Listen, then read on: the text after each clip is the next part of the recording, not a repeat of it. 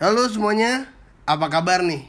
Semoga kita semua dalam keadaan sehat-sehat aja ya. By the way, selamat datang di Polami, podcast ala kami. Oh iya, karena tak kenal maka tak sayang, jadi kita kenalan dulu nih. Nama gue Zidan Radif dan gue di sini nggak sendirian.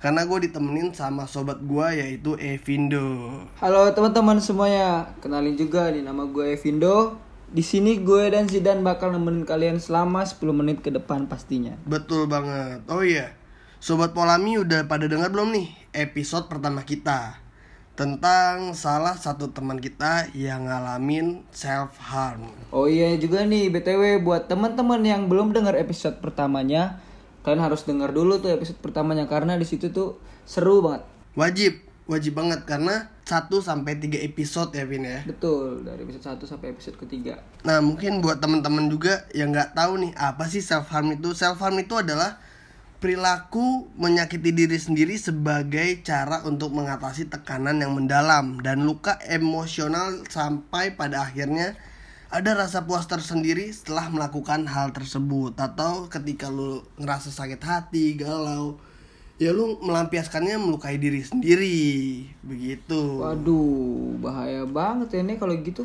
Betul Vin itu emang bahaya banget ya apalagi ngelampiasin sampai melukakan diri sendiri gitu mending Betul. betul. eh, daripada kita kepo nih kan langsung aja deh Vin kita ngobrol sama teman kita yang ngalamin self harm itu sendiri Wah iya bener juga nih Pasti sobat-sobat pelabi juga nih Pasti kepo banget Kenapa sih teman kita ini sampai bisa melakukan hal tersebut. Betul Vin. Jadi langsung aja kita panggil Farah Dila halo Farah Dila Halo Faradila Halo, halo. apa kabarnya nih Farah Dila Baik, baik, baik. Gimana kalian kabarnya? Baik gak? Alhamdulillah Puji kita baik-baik Tuhan aja baik. Apalagi masa-masa kayak gini kita bertiga pasti harus jaga kesehatannya Dan teman-teman juga pastinya Betul, kita semua harus tetap stay safe lah, ikuti protokol yang ada. Faradila, Betul, betul. Ya, gimana? setelah gue denger dari episode pertama, gue tuh langsung kayak kepo banget nih. Eh, kenapa sih lu bisa ngalamin self harm itu? Terus eh, sejak kapan lu ngalamin self harm dan berapa lama lu ada di dalam self harm itu sampai lu ngukainnya gimana gitu loh. Oke, eh, kenapanya itu karena waktu itu posisinya gue lagi galau, galauin cowok. Mm-mm. Wih. Yang di mana itu eh gue galau banget ya tentang cowok ya karena kenapa dia bisa jahat sama gue gitu gak sih kayak apa yang udah gue kasih ke dia tapi dia malah nggak ngasih ke gue kayak malah jahat lah ibaratnya gitulah terus kalau untuk sejak kapan itu dari SMA sampai ke semester 2 kemarin semester 2 yang kemarin itu bener-bener titik yang di mana gue tuh eh, ngalamin self self harm itu bener parah banget kayak gitu sih Wah, kalau udah masalah galau tuh udah Waduh. berat banget.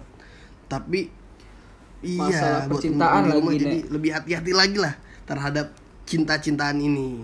Betul Apalagi di usia kita tuh rawan banget Terus nih Dul gue mau nanya nih. Oh ya teman-teman Iya, Gue kenapa manggil Dul ini? Karena emang si Faradila ini biasanya dipanggil Dul di lingkungan kita gitu ya. Betul, Gue boleh betul. nanya Iya, betul. Nanya dong nih sedikit-sedikit. Eh, Awalnya tuh kenapa sih lu sampai bisa ngelakuin self harm itu sendiri?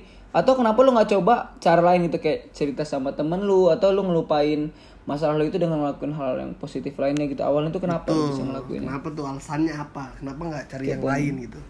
Uh, kalau untuk awalnya itu uh, karena gue masih SMA ya gue pacaran sama kakak kelas yang di mana kayak dia tuh apa ya emosional banget gitu. Gue nggak bisa cerita ke siapa-siapa gitu. Jadi ke temen gue aja tuh gue nggak bisa gitu loh. Kayak uh, dia tuh dikit-dikit ngancam gitu. Akhirnya gue cuman bisa ngeluapin itu ke diri gue doang gitu. Tapi pada sampai akhirnya gue udah nggak lagi gue berusaha udah nggak ngelakuin itu lagi kan eh tapi ternyata titik puncaknya banget yang gue ngerasain parah banget itu di semester 2 kemarin.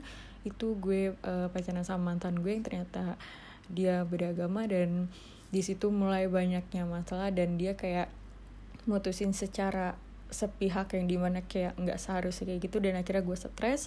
Terus gue juga kayak bingung gue mau cerita ke siapa. Karena tuh yang ngerasain itu kan gue doang kan. Kayak gue tetap cerita sih sama temen gue kebetulan gitu.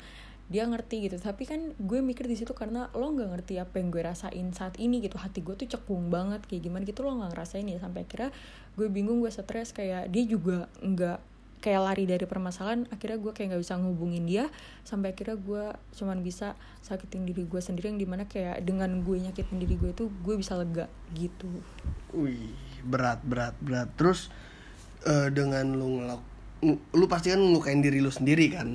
ya Dan di situ pasti ada bekas luka ya kan, entah lu jedotin pala atau lu coret-coret apa namanya pakai pisau tangan lu. Terus di situ orang tua lu tahu nggak sih eh, kalau lu ngalamin hal self harm ini, entah ke gap atau lu cerita itu akhirnya sama orang tua lu gimana tuh?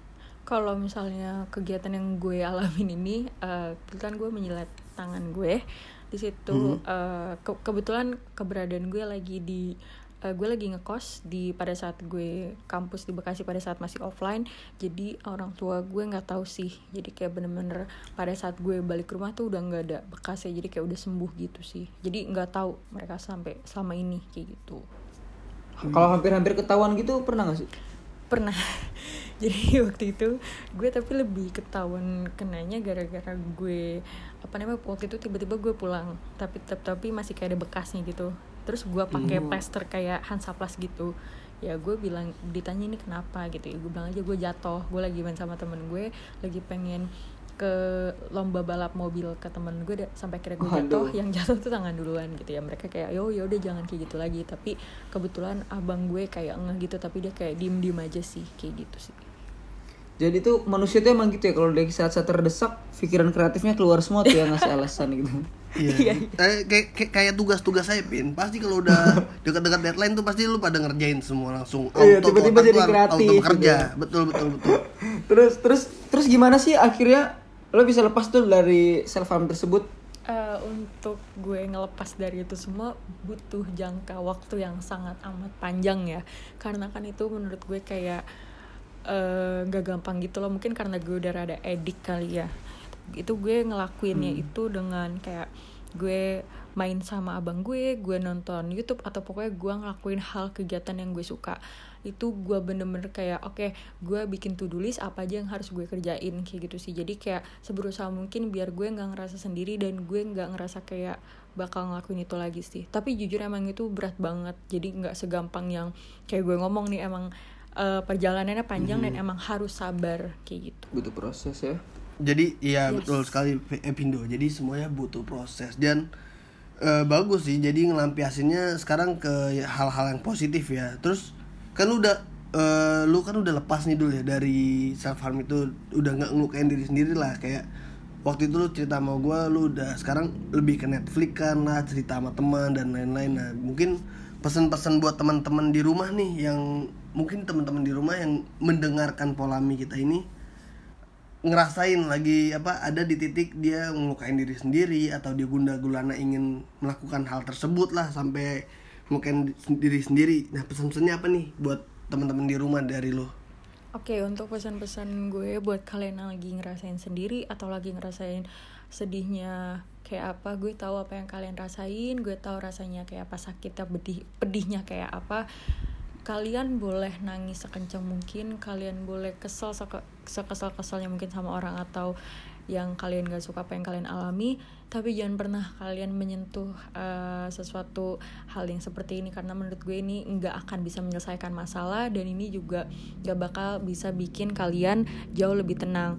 Kalian itu eh, coba eh, lebih cerita ke teman aja sih kalau misalnya kalian lagi pengen didengar eh, buat teman-temannya juga kalian juga lebih aware juga sih kayak kalau misalnya dia lagi butuh di butuh ditemenin kalian temenin aja. Dia cuma mereka tuh cuma butuh ditemenin dan didengerin aja kok udah itu aja gitu. Dan jangan pernah ngerasa sendiri karena banyak banget yang sayang sama kalian dan peduli sama kalian gitu. Betul banget. Jadi buat teman-teman di rumah yang lu ngerasain gunda gulana ingin eh, nyakitin diri sendiri atau lu udah terjun di dalam self harm itu sampai lu ngelukain diri sendiri stop emang ini berat tapi coba pelan-pelan lupain.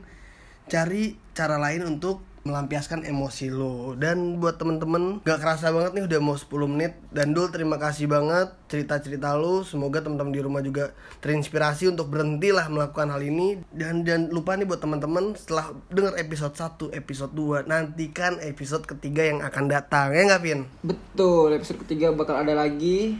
Dan teman-teman harus dengerin semuanya. Betul. Jadi buat teman-teman di rumah yang udah stay tune mendengarkan cerita dari Dul, thank you banget. Sampai di sini aja. Stay safe. Sampai jumpa di episode ketiga.